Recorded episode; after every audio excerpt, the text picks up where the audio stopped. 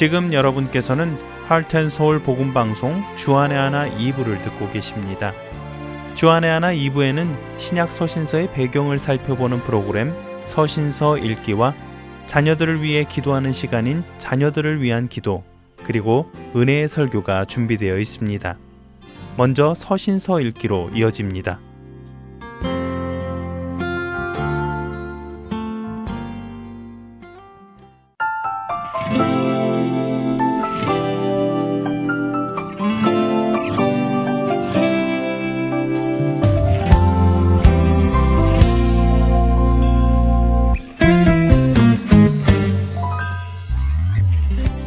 청취자 여러분 안녕하세요.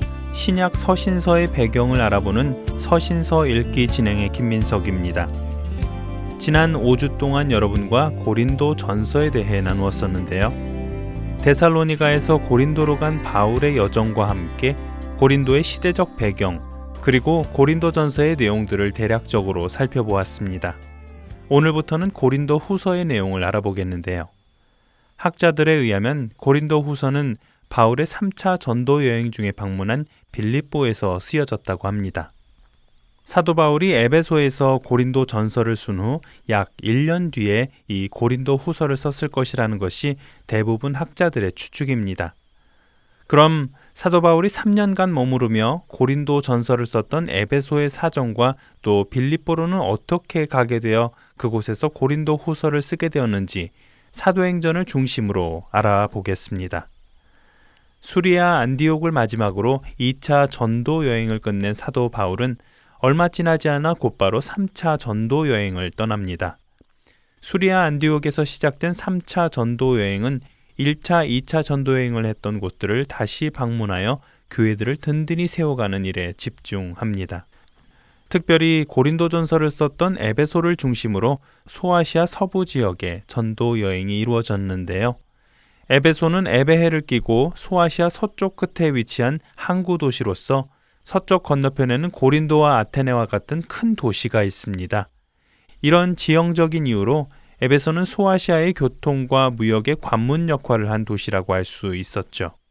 특히 이 지역은 고린도와 같이 이방 미신이 성행하여 이교도들의 중심지 역할을 했는데요. 대부분의 사람들은 만사 형통의 복을 기원하는 주문서, 우리로 치면 부적을 몸에 지니고 다닐 정도로 미신을 믿는 정도가 극심한 지역이었습니다. 이러한 에베소에서 사도 바울은 3년간이나 머물며 교회를 세워갔고 그 와중에 고린도 교회의 잘못을 훈계하는 고린도 전서와 고린도 성도들이 보낸 편지에 대한 답장, 그러니까 고린도 전서와 후서 사이에 존재하는 또 하나의 편지도 이곳에서 작성하였습니다.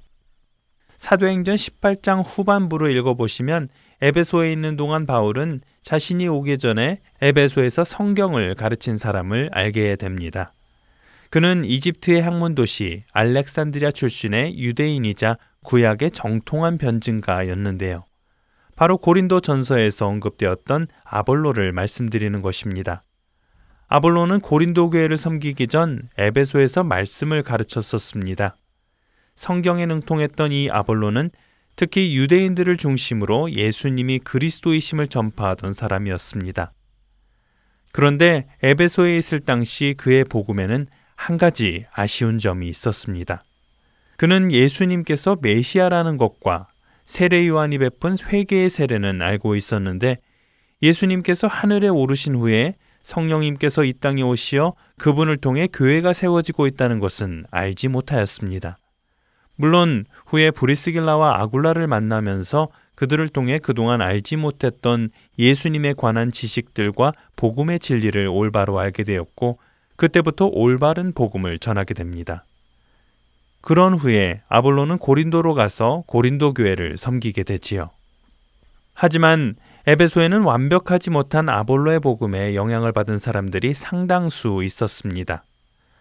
그런 곳에서 예수님이 승천한 후 약속대로 성령님께서 이 땅에 오셨고 성령님을 통해서 세례를 받아야 한다는 것을 이야기하는 것은 쉽지 않은 일이었습니다. 아볼로가 전해준 복음에는 그런 내용이 없었기 때문이지요. 그래서 사도 바울은 먼저 그들에게 예수 그리스도의 이름으로 세례를 주는 것으로 에베소 사역을 시작합니다. 처음에는 유대인 회당을 이용하여 복음을 전파하였습니다.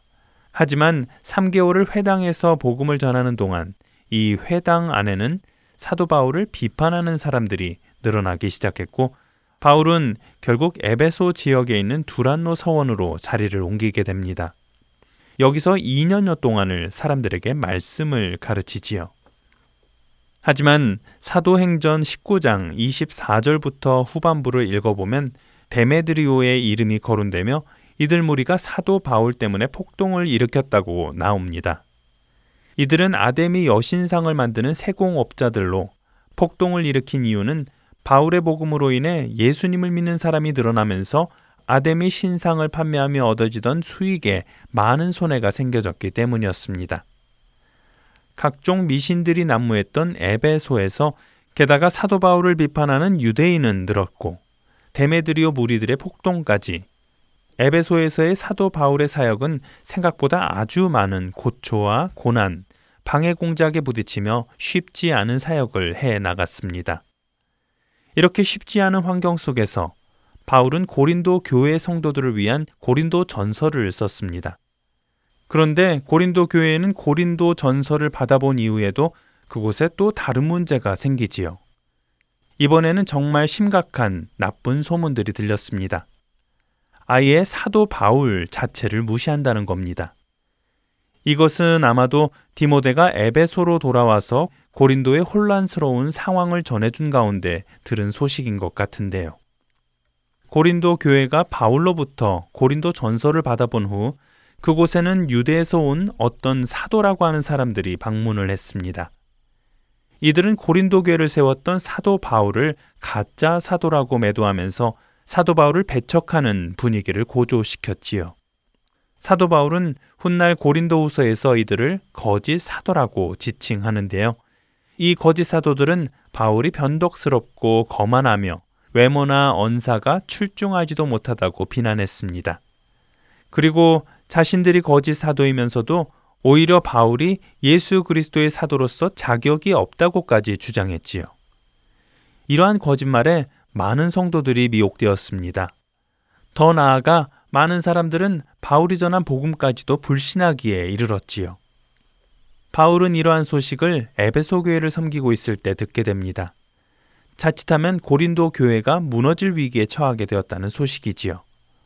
고린도후서 13장 1절을 보시면 내가 이제 세 번째 너희에게 갈 터이니 라고 말하고 있는데요. 아마도 이때쯤 바울은 생각하다 못해 고린도 교회를 한 번 방문한 것 같습니다. 사도권 문제로 혼돈스러운 고린도 교회에 바울이 도착했을 때 고린도 교회의 어떤 사람들이 바울에게 직접 비난을 한 것 같습니다. 그런데 바울이 더 충격을 받은 것은 다른 성도들이 그 사실을 알고도 변호하지 않고 침묵하였음을 알게 된 것입니다. 그것은 바울과 고린도 교인들에게 매우 고통스러운 방문이 되었고 바울 사도에게는 되풀이하고 싶지 않은 방문이었습니다. 그래서 그는 여행 계획을 다시 바꾸어서 계획된 마게도냐 여행을 마치고 고린도로 다시 가는 대신에 곧장 에베소로 돌아가지요. 그리고 그곳 에베소에서 고린도 후서 이전의 다른 편지 하나를 씁니다. 고린도 후서 2장 4절을 읽어보겠습니다. 내가 마음에 큰 눌림과 걱정이 있어 많은 눈물로 너희에게 썼노니 이는 너희로 근심하게 하려 한 것이 아니요 오직 내가 너희를 향하여 넘치는 사랑이 있음을 너희로 알게 하려 함이라. 이 편지는 오늘날까지 전해지지는 않지만 많은 학자들이 이 편지를 바울의 눈물로 쓴 편지라고 부릅니다. 이 편지 속에서 바울은 고린도 교회 성도들을 엄히 꾸짖는 말을 했지요. 사도로서 또 영적인 아버지로서 사랑하는 마음으로 그들을 엄히 꾸짖으며 고린도 교회를 방문한 동안에 자신을 비난한 사람에 대한 교회의 치리가 있기를 바라며 또 그 문제에 대한 그들의 결백과 자신에 대한 사랑을 입증하도록 고린도 교인들에게 요구한 것 같습니다. 그리고는 고린도 교회 문제들을 해결하기 위해 급히 이 편지를 고린도 교회에 보내지요. 그 후 바울은 고린도 교회 성도들이 그 서신에 대해서 어떠한 반응을 보였는지에 대한 답변을 기다리며 에베소에서 계속 머물렀는데요. 하지만 앞에서 말씀드린 것처럼 에베소에서는 바울을 잡겠다는 폭동이 일어납니다. 바울은 더 이상 에베소에 머무를 수가 없게 되었죠. 그래서 그는 에베소를 뒤로 하고 마게도냐로 향합니다. 고린도 교회로부터 소식을 가지고 돌아오는 디도를 만나기 위해서입니다. 바울은 디도로부터 어떤 소식을 듣게 될까요? 서신서 읽기 다음 시간에 계속해서 알아보겠습니다.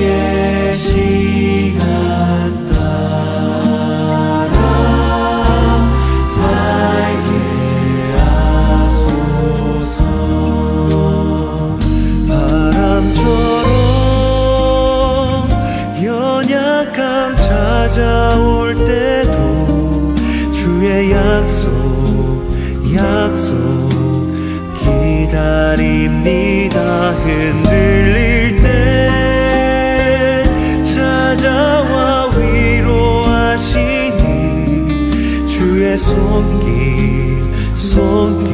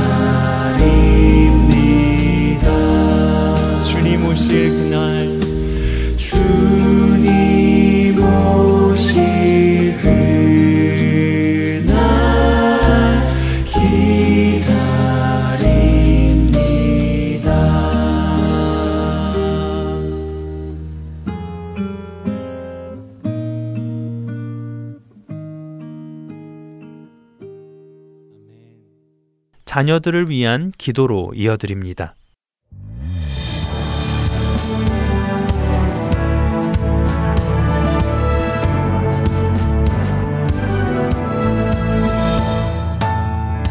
애청자 여러분, 안녕하십니까? 자녀들을 위한 기도 시간의 데보라 조입니다. 자녀들을 위한 기도 시간은 부모님들과 조부모님들이 한 마음으로 사랑하는 우리의 자녀들과 손주들을 위해 함께 기도하는 시간입니다. 우리의 자녀들은 다음 세대를 이끌어간 하나님의 일꾼들입니다. 예수 그리스도의 진리의 복음을 또 다른 세대에게 전할 귀한 영혼들입니다. 이들이 하나님의 뜻 안에서 자라나가도록 기도하는 것은 그들을 하나님께로부터 위탁받은 우리들이 마땅히 하여야 할 일입니다. 또한 그들의 영혼과 미래를 위해 기도하는 것이 우리가 사랑하는 자녀들과 손주들에게 줄 수 있는 가장 귀한 선물입니다. 하나님께서 이 시간을 통해 여러분의 심령 가운데 다음 세대를 향한 비전과 열정으로 채워주시고 우리가 그들을 위해 한 마음으로 기도에 전념할 때 성령님께서 우리 모두의 삶 속에 진정한 영적 부흥을 일으키시기를 간절히 소망합니다. 자, 이제 자녀들을 위한 기도를 본격적으로 시작하도록 하겠습니다. 자녀들을 위한 기도 시간은 기도하는 엄마들이라는 사역단체에서 사용하는 4단계 기도 방법을 통하여 진행됩니다. 먼저 첫 단계로 찬양 기도의 시간을 갖겠습니다. 이 시간은 하나님 아버지를 성경의 말씀에 근거하여 우리의 입술로 찬양 드리는 시간입니다. 히브리서 13장 15절은 그러므로 우리는 예수로 말미암아 항상 찬송의 제사를 하나님께 드리자. 이는 그 이름을 증언하는 입술의 열매니라 라고 말씀하십니다. 찬양은 하나님의 성품과 능력을 인식하고 선포하고 선언하며 증거하는 것이라는 말씀입니다. 우리가 진심으로 아버지께 찬양 드릴 때 하나님의 임재하심을 체험하며 보좌에 앉으시고 승리자 되시는 주님을 바라보게 됩니다. 찬양은 우리로 위에 계신 주님을 바라보게 합니다. 오늘은 하나님은 생명이시다. God is life. 라는 주제의 말씀을 통해 아버지를 찬양하는 시간을 갖기 원합니다. 하나님은 우리의 육체적, 정신적, 영적 경험이시며 우리의 존재를 조성하시는 분이십니다. 하나님의 말씀을 여러분과 나누겠습니다. 느에미야 9장 6절 말씀입니다. 오직 주는 여호와시라 하늘과 하늘들의 하늘과 일월 성신과 땅과 땅 위의 만물과 바다와 그 가운데 모든 것을 지으시고 다 보전하시오니 모든 천군이 주께 경배하나이다. 이번에는 요한복음 6장 47절에서 51절까지 말씀입니다. 진실로 진실로 너희에게 이르노니 믿는 자는 영생을 가졌나니 내가 곧 생명의 떡이니라. 너희 조상들은 광야에서 만나를 먹었어도 죽었거니와 이는 하늘에서 내려오는 떡이니 사람으로 하여금 먹고 죽지 아니하게 하는 것이니라. 나는 하늘에서 내려온 살아있는 떡이니 사람이 이 떡을 먹으면 영생하리라. 내가 줄 떡은 곧 세상의 생명을 위한 내 살이니라 하시니라. 한 구절도 보겠습니다. 요한 1서 5장 11절에서 13절까지 말씀입니다. 또 증거는 이것이니 하나님이 우리에게 영생을 주신 것과 이 생명이 그의 아들 안에 있는 그것이니라. 아들이 있는 자에게는 생명이 있고 하나님의 아들이 없는 자에게는 생명이 없느니라. 내가 하나님의 아들의 이름을 믿는 너희에게 이것을 쓰는 것은 너희로 하여금 너희에게 영생이 있음을 알게 하려 함이라. 이 말씀들을 마음에 묵상하시면서 기도로 하나님을 찬양하는 시간을 갖겠습니다.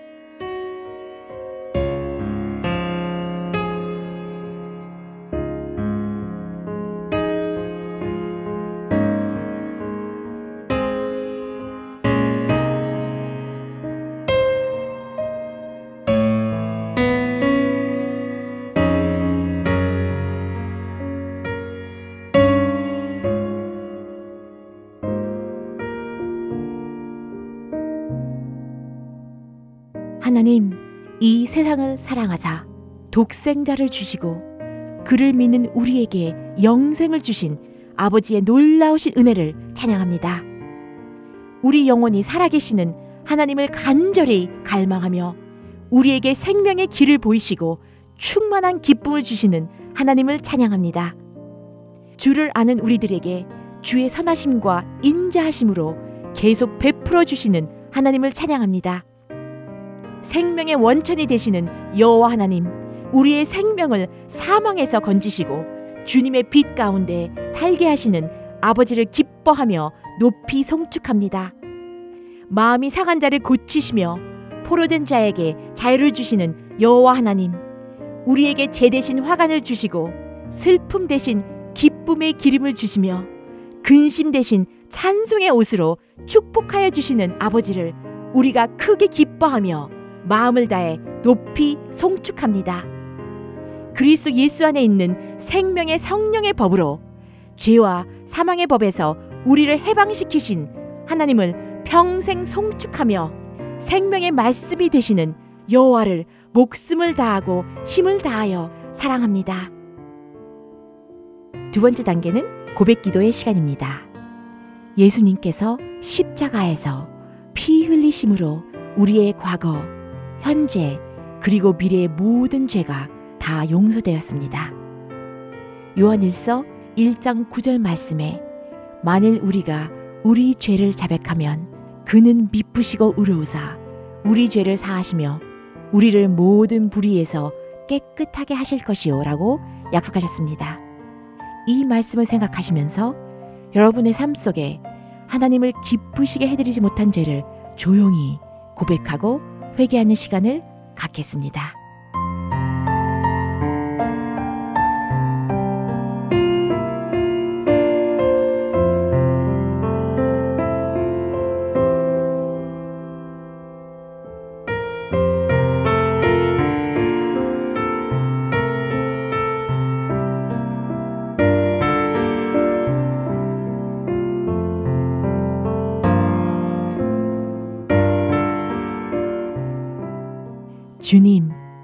약속의 말씀대로 우리가 죄를 자백할 때 다 용서하여 주시고 모든 불의에서 깨끗하게 하시니 진심으로 감사합니다.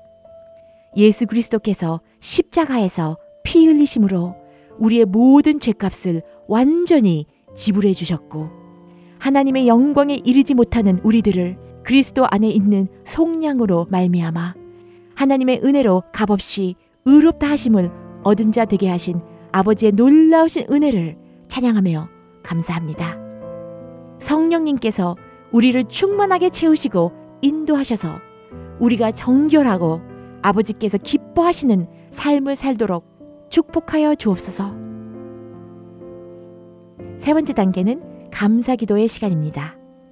이 시간은 하나님께서 우리의 삶 속에 행하신 일에 초점을 맞추고 우리의 고마운 마음을 아버지께 올려드리는 시간입니다.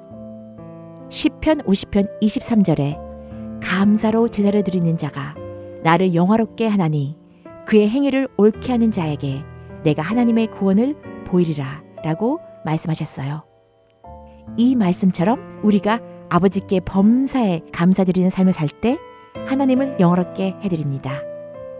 그리고 여러분들이 잘 아시는 빌립보서 4장 6절에서 7절 말씀에 우리가 모든 일에 기도와 간구로 우리의 구할 것을 감사함으로 하나님께 아랠 때 모든 지각에 뛰어난 하나님의 평강이 우리의 마음과 생각을 지키신다고 약속하셨죠. 지금 이 시간에는 이 말씀들을 생각하시면서 주님께 감사 기도 하는 시간을 갖겠습니다.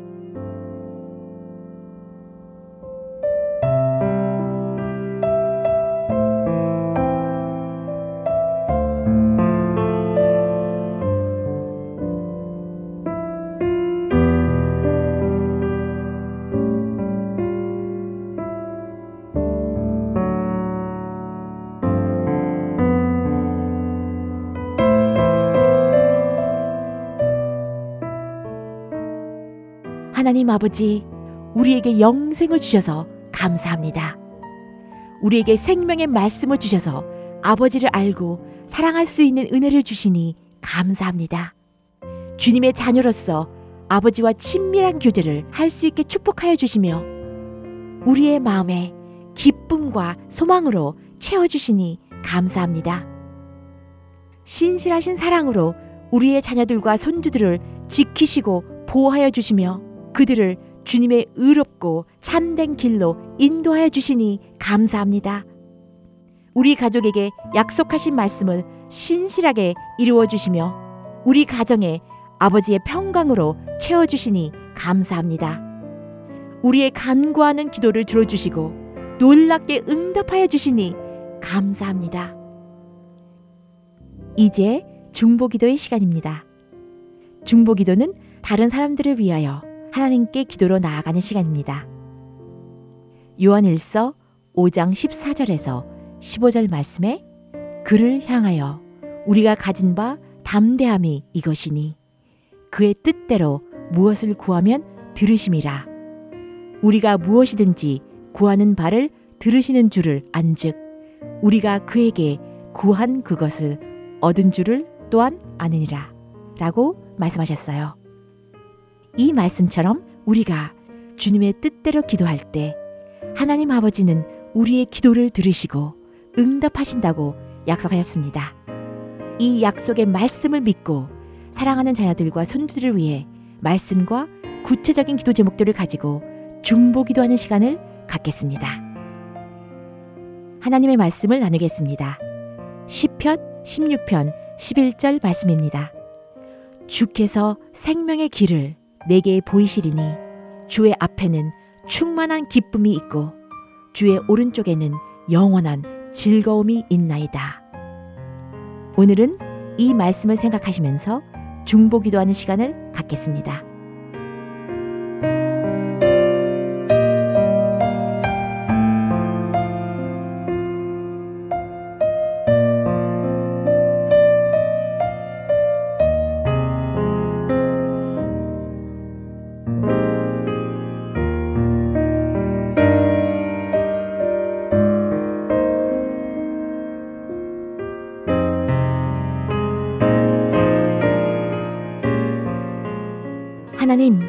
시간에 기도하는 우리들의 심령 속에 아버지께서 다음 세대를 향해 가지고 계신 비전과 열정으로 채워 주옵소서. 우리의 중보 기도를 통해 그들의 삶 속에 오직 아버지의 기뻐하시고 온전하신 뜻이 이루어지며 우리가 그들을 위해 한 마음으로 기도에 전념할 때 성령님께서 우리 모두의 삶 속에 진정한 영적 부흥을 일으켜 주옵소서. 사랑하는 자녀들과 손주들이 그들로 말미암아 기쁨을 이기지 못하시고 잠잠히 사랑하시며 즐거이 부르며 기뻐하시는 전능자 하나님 아버지의 놀라우신 사랑을 깊이 체험하게 하여 주옵소서. 주께서 생명의 길을 그들에게 보이시고 주의 앞에 있는 충만한 기쁨과 주의 오른쪽에 있는 영원한 즐거움으로 그들의 마음속에 가득히 채워 주옵소서. 그들은 그리스도 예수 안에서 선한 일을 위하여 지음을 받은 자들이오니 그들의 영혼 속에 살아계시는 하나님을 갈망하게 하시며 주님의 말씀을 깊이 사모하고 지켜서 그들이 정결하고 행실이 깨끗한 삶을 살게 하여 주옵소서. 그들이 이 세대를 본받지 말고 오직 마음을 새롭게 함으로 변화를 받아 하나님의 선하시고 온전하신 뜻이 무엇인지 분별하여 아버지가 기뻐하시는 영적 예배의 삶을 살도록 축복하여 주옵소서. 아버지, 진리의 놀라운 능력으로 그들을 자유케 하시며 주님의 말씀을 통해 그들이 자신의 정체와 인생의 비전을 확실히 알게 하여 주시고 그리스도 안에서 강하고 담대하게 승리하는 삶을 살 수 있도록 성령님의 능력으로 그들의 속사람을 강건하게 하옵소서. 믿음으로 말미암아 그리스도께서 그들의 마음에 계시게 하시었고 그들이 사랑 가운데서 뿌리가 박히고 터가 굳어져서 지식에 넘치는 그리스도의 사랑을 알고 그 너비와 길이와 높이와 깊이가 어떠함을 깨달아 하나님의 모든 충만하신 것으로 그들에게 충만하게 하옵소서. 우리 가운데서 역사하시는 능력대로 우리가 구하거나 생각하는 모든 것에 더 넘치도록 능히 하실 주님께 모든 영광과 존귀와 찬송을 드리며 예수님의 이름으로 간절히 기도드립니다. 아멘.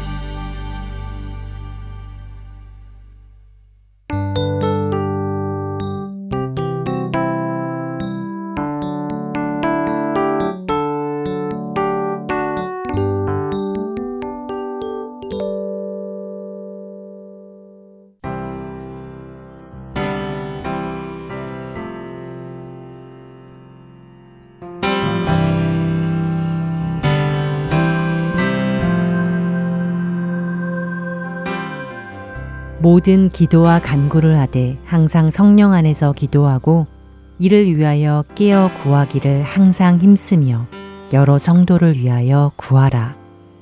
에베소서 6장 18절은 성도들이 항상 성령님 안에서 깨어 기도하며 모든 성도들을 위해 기도하라고 하십니다. 할텐서울 복음선교회에서는 매주 목요일 저녁 7시에서 9시까지 찬양과 중보 기도의 시간을 갖습니다. 그리스도 안의 성도들은 물론 지역과 사회, 나라와 민족, 더 나아가 열방을 품고 기도하는 이 시간에 여러분을 초대합니다. 매주 목요일 저녁 7시 함께 기도하실 여러분들의 참여를 기다립니다. 자세한 문의는 전화번호 602-866-8999로 해주시기 바랍니다.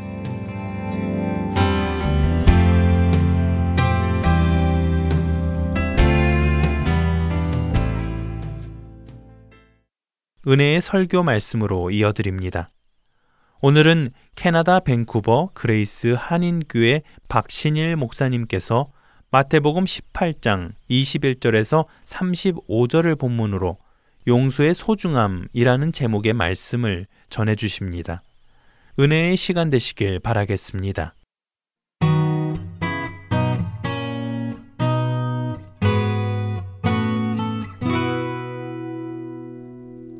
오늘은 마태복음 18장 21절로 35절까지 있는 말씀의 내용을 가지고 용서의 소중함이란 제목으로 말씀을 나누려고 합니다.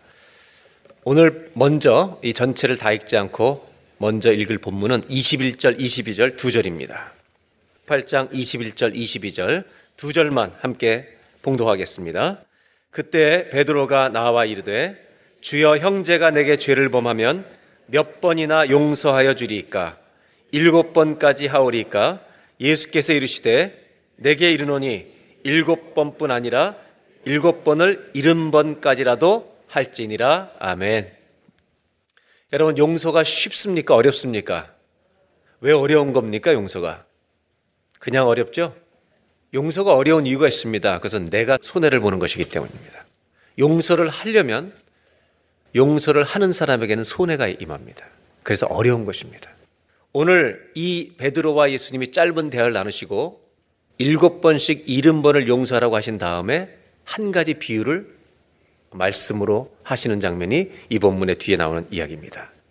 21절에 베드로가 질문하는 의도를 또 예수님의 대답을 우리가 알아야 이 비유를 왜 말씀하시는지를 나중에 정확하게 깨달을 수가 있게 됩니다. 그래서 21절 다시 한번 보겠습니다. 베드로가 예수님께 나와서 질문합니다. 옆에 어떤 형제가 나에게 죄를 범하면 몇 번이나 용서해야 되겠습니까? 그러면서 주님 일곱 번까지 할까요? 여기에는 베드로의 다른 마음이 있었습니다. 유대인들의 기록에 의하면 랍비들이 어떻게 가르쳤냐 하면 세 번까지는 용서하라고 가르칩니다. 그리고 네 번째는 용서하지 말라는 것입니다. 세 번까지만 용서하라고 되어 있습니다. 베드로는 수제자 아닙니까? 주님, 이 모든 것을 예수님도 하시고 자기도 아는데 일곱 번까지 용서할까? 이 말은 저 수제자 아닙니까? 베드로는요, 칭찬을 받고 싶었습니다. 약간 흥분한 마음으로 저를 좀 이렇게 수제자답다라고 얘기해 주시면 안 되겠습니까? 라는 의도, 이것이 있었습니다. 그런데 22절에 예수님의 대답은 베드로의 흥분을 가라앉힙니다. 다시 한번 읽겠습니다. 예수께서 이르시되 내게 이르노니 일곱 번뿐 아니라 일곱 번을 일흔 번까지도 할지니라. 자기는 좀 인정받고 싶어서 세 번 하는 문화 속에서 일곱 번을 얘기했더니 주님은 일곱 번을 몇 번 하라고요? 일흔 번. 이거를 곱해서 계산하면 몇 번을 용서하는 겁니까? 여러분 490번을 용서하는 것입니까? 계속 용서하는 것입니까? 예수님이 말씀하고 싶었던 의도는 이것입니다. 너는 용서를 할 때 숫자를 세니? 주님, 저 일곱 번 용서했습니다. 그럼 용서한 네가 드러나잖아. 용서하는 마음을 갖는 것이 더 중요하지. 네가 용서하는 횟수를 쉬면 너는 형식적인 신앙에 빠진다. 예수님이 하고 싶은 건 이것입니다. 껍데기를 늘리려 하지 말고 신앙의 본질을 구하라는 것입니다.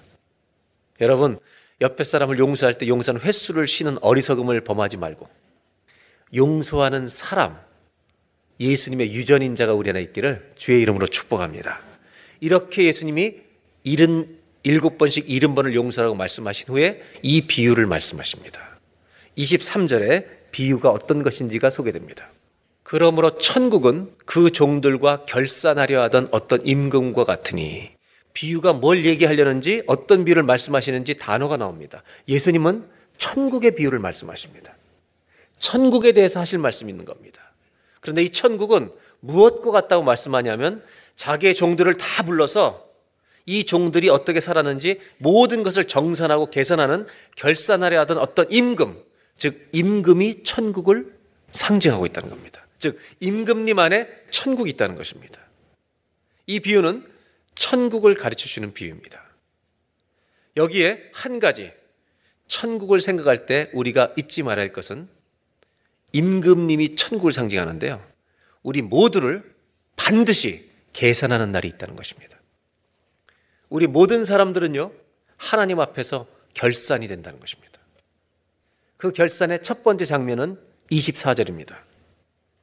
결산할 때 만달란트 빚진 자 하나를 데려오매. 여러분, 하나님이 이 비유를 말씀하시면 천국의 임금이 하나님을 상징하죠. 한 사람 한 사람을 부르는데 만 달란트 빚진 자를 데려오는 겁니다. 만 달란트가 실감이 안 납니다. 액수가. 만 달란트는 원래 이스라엘 사람들이 생활 속에서 쓰는 돈은요, 데나리온입니다. 한 데나리온이 하루 품삯입니다. 우리가 보통 하루에 200불을 버는 사람이다. 그러면 이 200불에 원 데나리온의 60만 배가 만 달란트입니다. 그러니까 계산으로 말하면 오늘날의 환율로 말하면 1,200만 불에서 300불 버는 사람은 1,800만 불. 갚을 수 있는 돈입니까? 없는 돈입니까? 대답을 좀 해보세요. 갚을 수 있는 거예요? 없는 거예요? 못 갚을 액수를 가지고 있다는 겁니다. 근데 주님이 말씀하고 싶은 건 뭐냐면 우리 한 사람 한 사람을 향한 하나님의 회개 장부가 있다는 것입니다. 여러분 이건 끔찍한 사실입니다. 우리 한 사람을 향한 주님의 회개 장부가 있다는 것은 굉장히 마음이 고통스러운 것입니다. 얼마나 부담스러운 일겠습니까? 주님 말씀하십니다. 나는 너 한 사람 한 사람 회개 장부가 다 있다는 겁니다. 결국 25절에 이 사람의 상태를 이렇게 표현합니다. 한번 보겠습니다. 갚을 것이 없는지라. 이 임금 주인이 명하여 몸과 아내와 자식들과 모든 소유를 다 팔아 갚게 하라. 그래서 주인이 이렇게 말합니다. 이 로마 시대는요, 빚을 못 갚으면 가족을 팔아버립니다. 재판장에서 가족을 팔라 그러는 겁니다. 아내도 팔고 남편도 팔 수 있고 자식들을 다 파는 겁니다. 종으로 팔아서 그 돈이라도 받아서 그 반드시 보상을 해주는 법이 있었습니다. 그것을 다 아는 이 문화 속에서 이 비유를 하신 겁니다. 임금이 다 자식 팔아. 갚아 조금이라도 이렇게 명령을 내립니다. 이때 이 종이 취하는 태도는 26절에 나옵니다. 엎드려 절하며 이르되 참아 주십시오 갚으리이다. 이 사람이 잘한 것이 몇 가지겠습니다. 하나는 죄를 인정한 것입니다. 부채를 인정했다는 겁니다. 그리고 절하면서 사정을 봐달라고. 그리고 갚을 때니까 참아달라는 겁니다. 갚을 수 없는 돈인데 해보겠다는 것입니다. 이때요, 이 간청을 들은 임금은 뜻밖의 결론, 해결책을 내놓습니다. 이것이 27절입니다. 다 같이 함께 봉독합니다.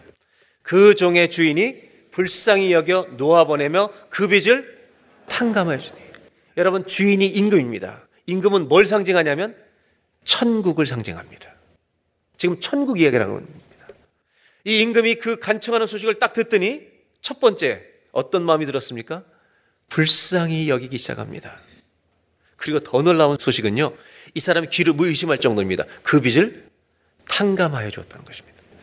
얼마나 기쁘겠습니까? 정말 의심하지 않을 수 없을 정도로 다시 물어봤을 것입니다. 그리고 27절을 다시 보면 한번 볼까요? 갚을 수 없는 부채를 가지고 있는 사람을 그 주인이 불쌍히 여겨 놓아보내며 그 빚을 탕감하여 줍니다. 여러분, 용서는 뭐냐면요. 기록을 없애주는 것입니다. 내가 너 용서하지. 그래 놓고 다시 너 그거 기억나니? 이건 용서가 아닙니다, 여러분. 그 얘기를 다시는 안 하는 것입니다. 주님이 천국을 보여주십니다.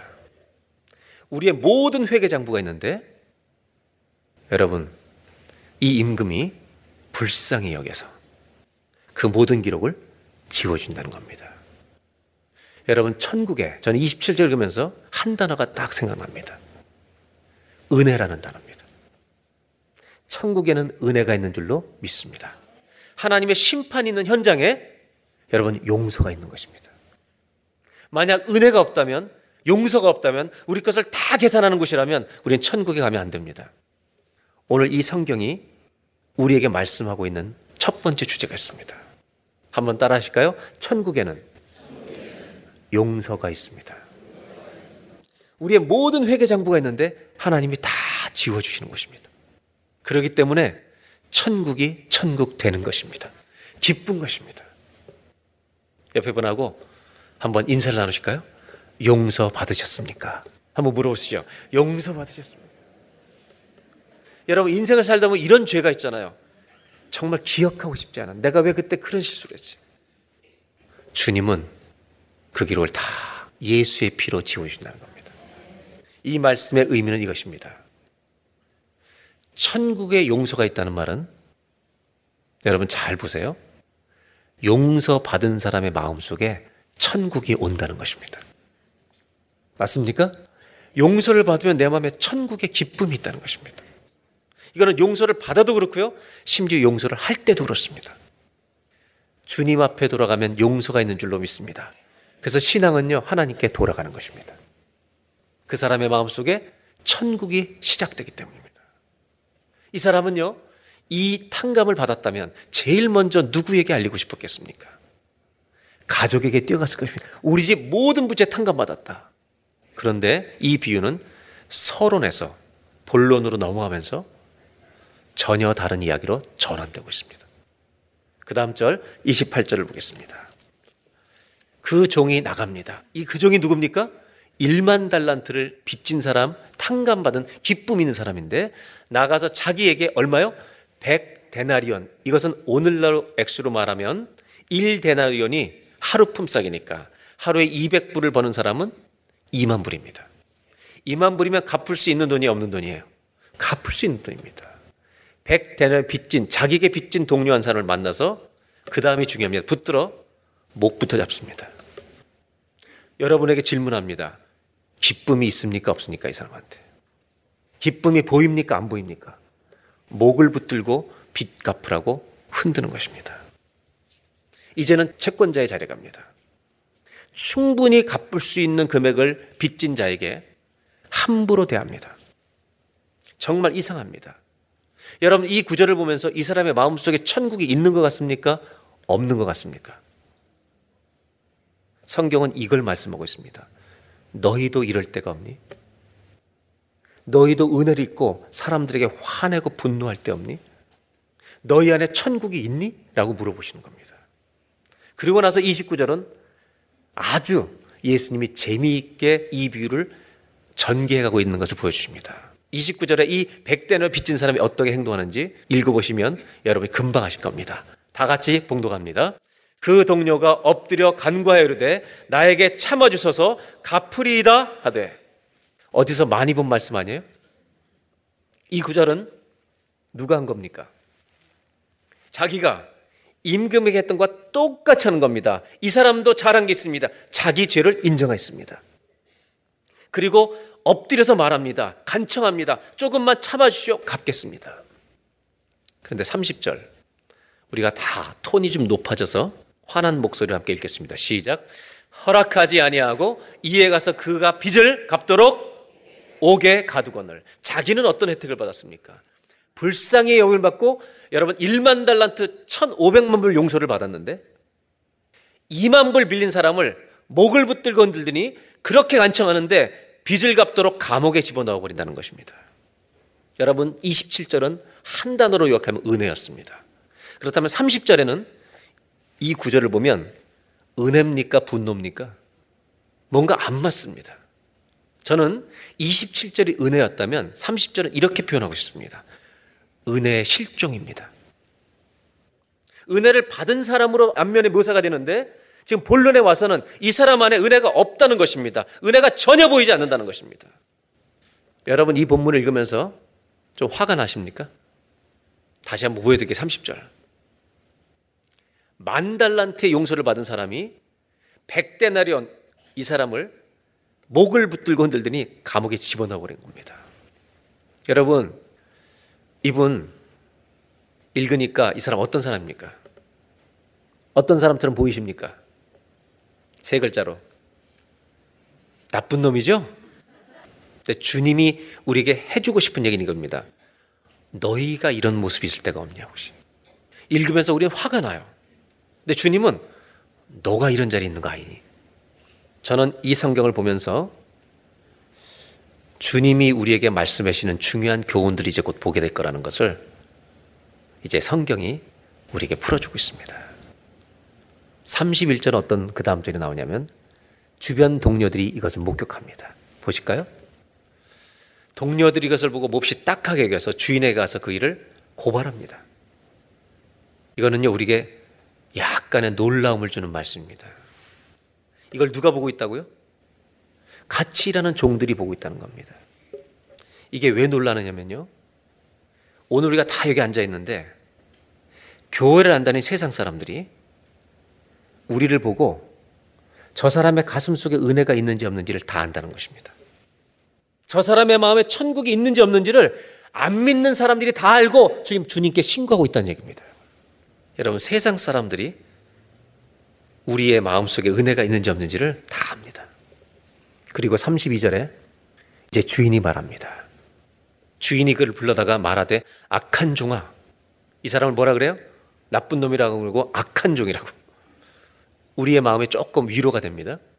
네가 빌기에 내가 네 빚을 전부 탕감해 주었거늘. 33절 다 같이 읽습니다. 시작. 내가 너를 불쌍히 여긴 것 같이 너도 내 동료를 불쌍히 여김이 마땅하지 아니하냐. 다시 봅니다. 내가 너를 불쌍히 여긴 것 같이 그런 은혜를 받았다면 너도 네 동료가 어려움이 있을 때 그것을 불쌍히 은혜를 은혜로 갚는 것이 마땅한 거 아니야? 이게 정상이 아니냐? 이렇게 물어보시는 겁니다. 여러분, 하나님의 은혜를 받았으면 은혜가 흘러가는 게 정상 아니냐는 것입니다. 근데 왜 네 안에 은혜가 하나도 없는 것처럼 보이냐? 이렇게 말씀하십니다. 주님이 말씀하시는 이것입니다. 내가 너한테 은혜를 끼쳤는데 왜 은혜의 향기가 없냐는 것입니다. 옆에 분에게 이렇게 한번 질문해 보시면 좀 놀랄지 모르는데 한번 질문해 보세요. 왜 은혜의 향기가 없습니까? 이렇게 물어보실래요? 왜 은혜의 향기가 없습니까? 내가 너한테 용서를 줬는데 왜 용서의 향기가 없냐는 것입니다. 오늘 이 성경의 비유에서 주님이 두 번째로 가르쳐 주는 게 있습니다. 은혜를 받았으면 흘러가는 게 정상이 아니냐. 용서를 받았으면 용서가 흘러가는 게 정상이 아니냐. 주님이 가르친 두 번째는 뭐냐면 용서가 어디로부터 오는지를 가르치는 겁니다. 한번 따라 하실까요? 용서는 하나님의 은혜로부터 옵니다. 아멘. 하나님의 은혜가 채워진 사람은요, 용서할 수 있는 것입니다. 여러분, 하물며 하나님이 은혜를 베풀어 주셨다는 것을 아는 사람이라면 그 은혜에서 용서가 나오지 않겠습니까? 하나님이 우리에게 질문하십니다. 너희는 은혜를 입은 사람이냐 아니냐? 너희는 내 은혜를 입었니 안 입었니? 용서를 할 수 있느냐 없냐를 묻기 전에 내가 은혜를 입은 사람인가 아닌가를 늘 생각하는 은혜의 사람이 되시기를 주의 이름으로 축원합니다. 이제 이 이야기는요 결론부에 와서 대반전이 일어납니다. 34절입니다. 이제 천국이 노하십니다. 주인이 노하십니다. 다 같이 한번 읽겠습니다. 주인이 노하여 그 빚을 다 갚도록 그를 옥절들에게 넘기니라. 여러분, 이 주인이 빚을 갚으라고 얘기합니다. 그리고 갚을 수 없는 금액이니까 감옥에 다시 그냥 넣어버립니다. 똑같이 대하는 것입니다. 여기서 충격적인 것은 이것입니다. 천국이 있다는 말은 심판이 있다는 말입니다. 천국이 있다는 말은 지옥이 있다는 말입니다. 하나님 반드시 심판할 사람들이 있다는 것입니다. 용서할 사람에 있는 게 아니라 심판할 사람도 있다는 것입니다. 그리고 마지막으로 주님은 35절로 이 비유를 끝내십니다. 35절 말씀 다 같이 함께 한 목소리 봉독합니다. 너희가 각각 마음으로부터 형제를 용서하지 아니하면 나의 하늘 아버지께서도 너희에게 이와 같이 하시다. 내 하늘 아버지도 네가 형제 용서하지 않으면 너희 이렇게 대한다. 여러분 이 말씀의 비유의 결론은 뭐랑 똑같냐면 주기도문의 비유와 주기도문에 가르쳐 준 기도와 똑같습니다. 주기도문 중에 얘기했죠. 우리가 우리에게 죄인 자를 용서해 준 것처럼 우리의 죄를 사여 주옵시며 여러분 이래 가서 용서받을 사람 있겠습니까? 이거 큰일 나는 기도입니다. 이거 함부로 하시면 안 됩니다, 여러분. 그래서 우리는 이 기도 의미를 압니다. 정말 내가 용서한 대로 똑같이 용서하신다는 말이 아니라 하나님이 우리를 그렇게 용서해 주시는 이 용서를 실천하라는 기도입니다. 그렇게 해석이 왔습니다. 이 비유도 그렇게 해석해야 됩니다. 그런데 이 비유의 진짜 결론의 중요한 의미, 이 반전, 대반전을 통해 주시는 의미를 알기 위해서는요, 이 비유를 펼쳐놔야 합니다. 이 비유를 펼쳐놓으면 서론과 본론과 결론, 아니, 처음이 결론일 수 있고 다 결론일 수 있습니다. 그러나 세 가지의 이해가 자연스럽게 전개가 됩니다. 도표를 보겠습니다. 이 비유는 이렇게 전개됩니다. 임금과 만달란트 빚진 종이 만납니다. 계산을 합니다. 그래서 못 갚으니까 사정을 합니다. 그러면서 갚겠다고 노력합니다. 그때 불쌍히 여기고 빚을 탕감해 줍니다. 제가 질문합니다. 빚을 탕감해 줬던 건 돈이 남았다는 것입니까? 제로라는 말입니까? 다 없애버린 것입니다. 이것이 첫 번째 서론입니다. 이 이야기가 끝난 다음에 이 만 달란트 용서받은 사람이 백데나리온 종을 만납니다. 계산을 합니다. 백데나리온이 나오는데 사정합니다. 똑같이. 그런데 이 사람은요, 분노로 대해서 그 사람을 감옥에 그냥 넣어버립니다. 그냥 넣는 게 아니라 쳐넣습니다. 목을 붙들고 있다가 집어넣어 버립니다.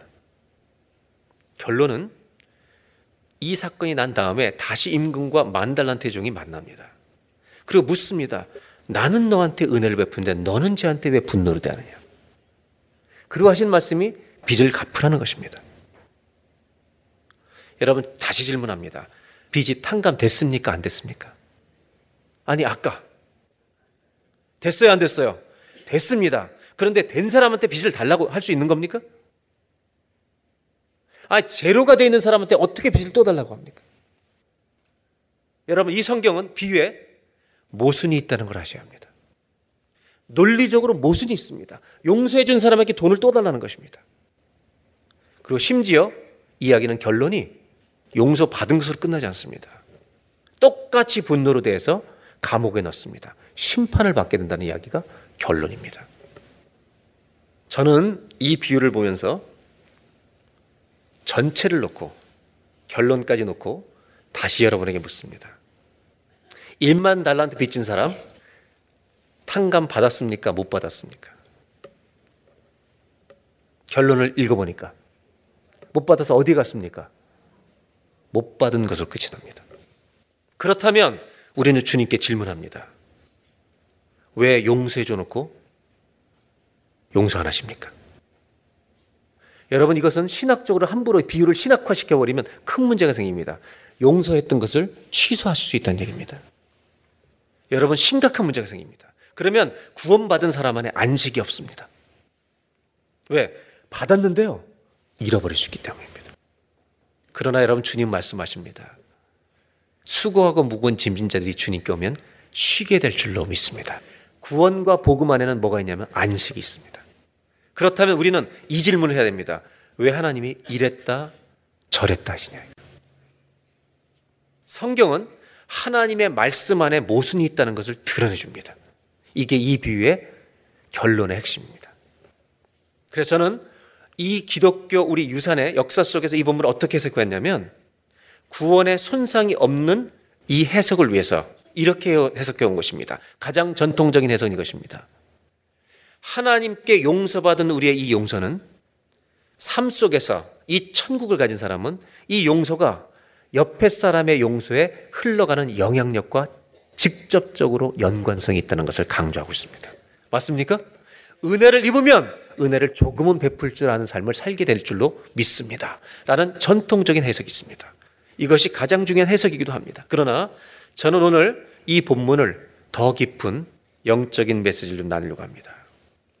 오늘 이 본문은 읽어보면 하나님이 실수하신 것처럼 보입니다.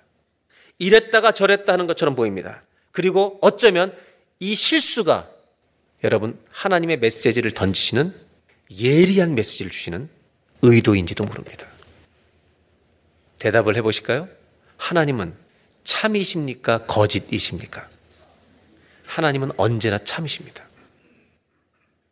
다른 말을 하신 것처럼 보이지만 그분이 하나님이 실수하신 것처럼 보이지만 이 실수처럼 보이는 의도 여기에 이 말씀 속에 우리의 심장을 찌르고 내 영혼을 찌르고 깨워주시는 예리한 메시지가 숨겨 있다는 것입니다.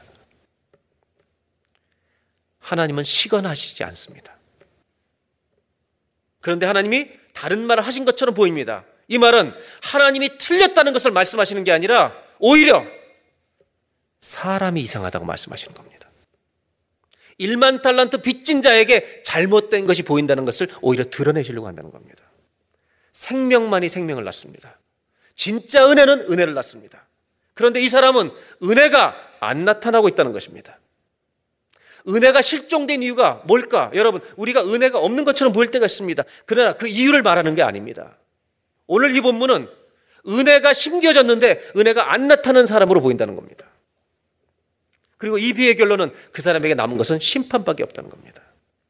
그런데 이 비유는 결론이 심판인데 앞부분에 마치 용서받은 사람처럼 소개하고 있다는 것입니다. 주님이 다른 말씀을 하시는 게 아닙니다. 오히려 용서받은 사람처럼 보이게 하시는 이 말씀을 통해 하나님의 실수처럼 보이는 이 말씀을 통해 이 사람이 이상하다는 걸 말씀하시는 겁니다. 베드로 얘기로 돌아갑니다. 베드로가 주님께 질문합니다.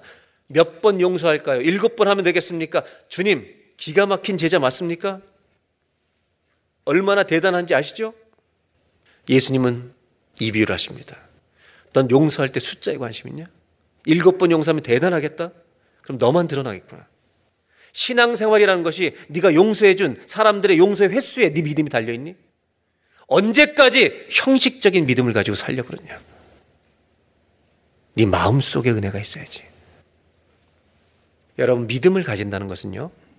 다른 사람들 앞에 내가 일곱 번 용서했다는 걸 자랑하는 게 아닙니다. 믿음을 가진다는 것은 저와 여러분의 가슴 속에 은혜가 있다는 것입니다. 주님은 이 비유를 통해 말씀하십니다. 너희 마음 속에 은혜가 있느냐? 그렇다면 용서의 숫자를 네가 세고 살겠느냐? 아니면 네 마음에 천국이 건축되겠느냐? 여러분 은혜 받은 사람, 용서 받은 사람은요 천국이 우리 마음에 임할 줄로 믿습니다. 이 비유는 교회 밖에 있는 사람이 말씀하시는 게 아닙니다. 교회 안에 있는 사람이 말씀하십니다. 베드로에게 경고하십니다. 이 비유를 통해서 오늘날 현대 교회 말씀하십니다.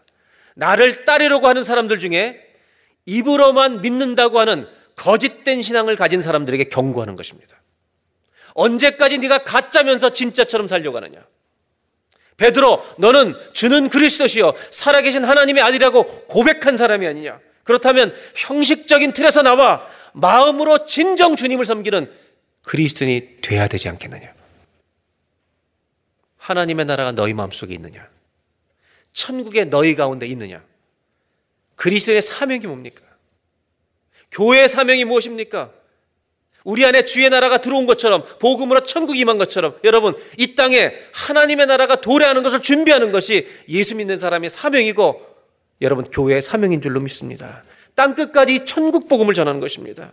천국이 왔다고 말하는 것입니다. 그런데 천국이 있어야 왔다고 말할 거 아니에요. 지금 중국 교회는 어떤 위기에 있는지 아십니까? 시진평이 지금 정치를 하고 황제 같은 자리에 등극한 이후에 삼자교회가 아닌 가정교회 지하 처석교회들이 건물을 렌트해서 여러분 예배를 드려서 교회를 시작하면 그 교회를 공격하지 않습니다. 그 건물 주인에게 벌금을 엄청나게 부과합니다. 중국 교회 지금 가정 교회들이 타협하지 않습니다. 이 땅에 수많은 그리스도인들이 하나님의 나라의 도를 위해서 고군분투하고 있습니다, 여러분. 그런데 이 비유는 이렇게 말씀합니다. 자기 안에 천국이 없으면서 자기 안에 예수가 들어와 있지 않은데 마치 있는 것처럼 예수를 믿는 것처럼 천국이 있는 것처럼 껍데기처럼 교회를 다니는 이런 사람들에게 경고하시는 것입니다. 너희의 결론은 심판이다. 예수 없으면 심판이다. 네 가슴에 예수의 피가 없으면 심판이다. 이것이 이비의 결론입니다. 1만 달란트 빚진 자는 여러분 용서받지 못한 사람입니다. 입으로만 은혜를 입었다고 떠들지만 그 마음속에 천국이 없습니다. 예수가 없는 사람들에게 예수 진짜 믿는 사람 되어주지 않겠느냐. 예수를 말만 하는 자가 되지 말고 예수를 모시고 사는 자가 되지 않겠느냐. 천국을 말하면서 천국이 없는 자 되지 말고 천국을 마음속에 가지고 날마다 그 은혜를 가지고 살려고 그 은혜를 가지고 사람들에게 용서를 하려고 은혜를 베풀려고 몸부림치는 진짜 예수쟁이들이 되어주지 않겠느냐. 그 사람에게 용서가 있다. 그 사람에게 천국이 있다. 그러나 끝까지 가짜면 마지막은 심판이다. 이것이 이비의 결론입니다. 오늘 마지막으로 이 예리한 결론을 통해 주님이 우리에게 준 세 번째 메시지가 있습니다.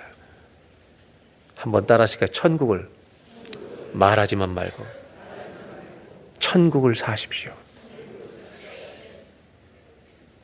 이 비유의 결론은 바로 여기 있습니다. 예수 없으면 심판이다. 믿지도 않으면서 믿는 척하는 교회 안에 건성건성 다니는 사람들에게 이 비유의 결론은 여기 있습니다. 더 늦기 전에 진심으로 죽게 돌아오라는 것입니다. 껍데기 믿음을 버리고 참된 믿음으로 예수님을 믿어 천국에 들어오기를 우리 주님은 오늘도 기다리십니다. 우리는 누구입니까? 임금 되신 주님이 천국에서 우리를 맞이할 환영하고 기다리실 바로 하나님의 아들, 딸들이 되어야 되지 않겠습니까?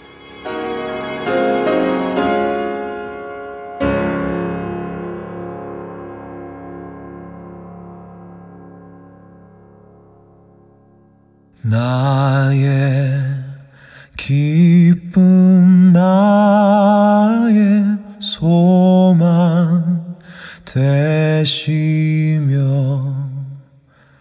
나의 생명이 되 신 주.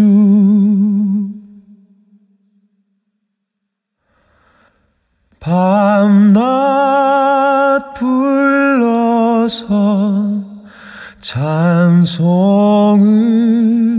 드려도 늘 아신 마음 뿐일세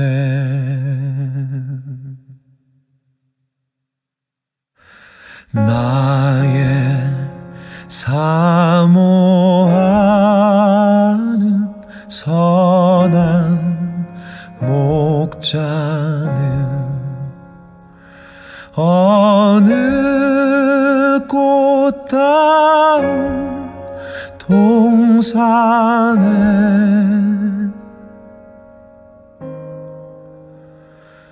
양의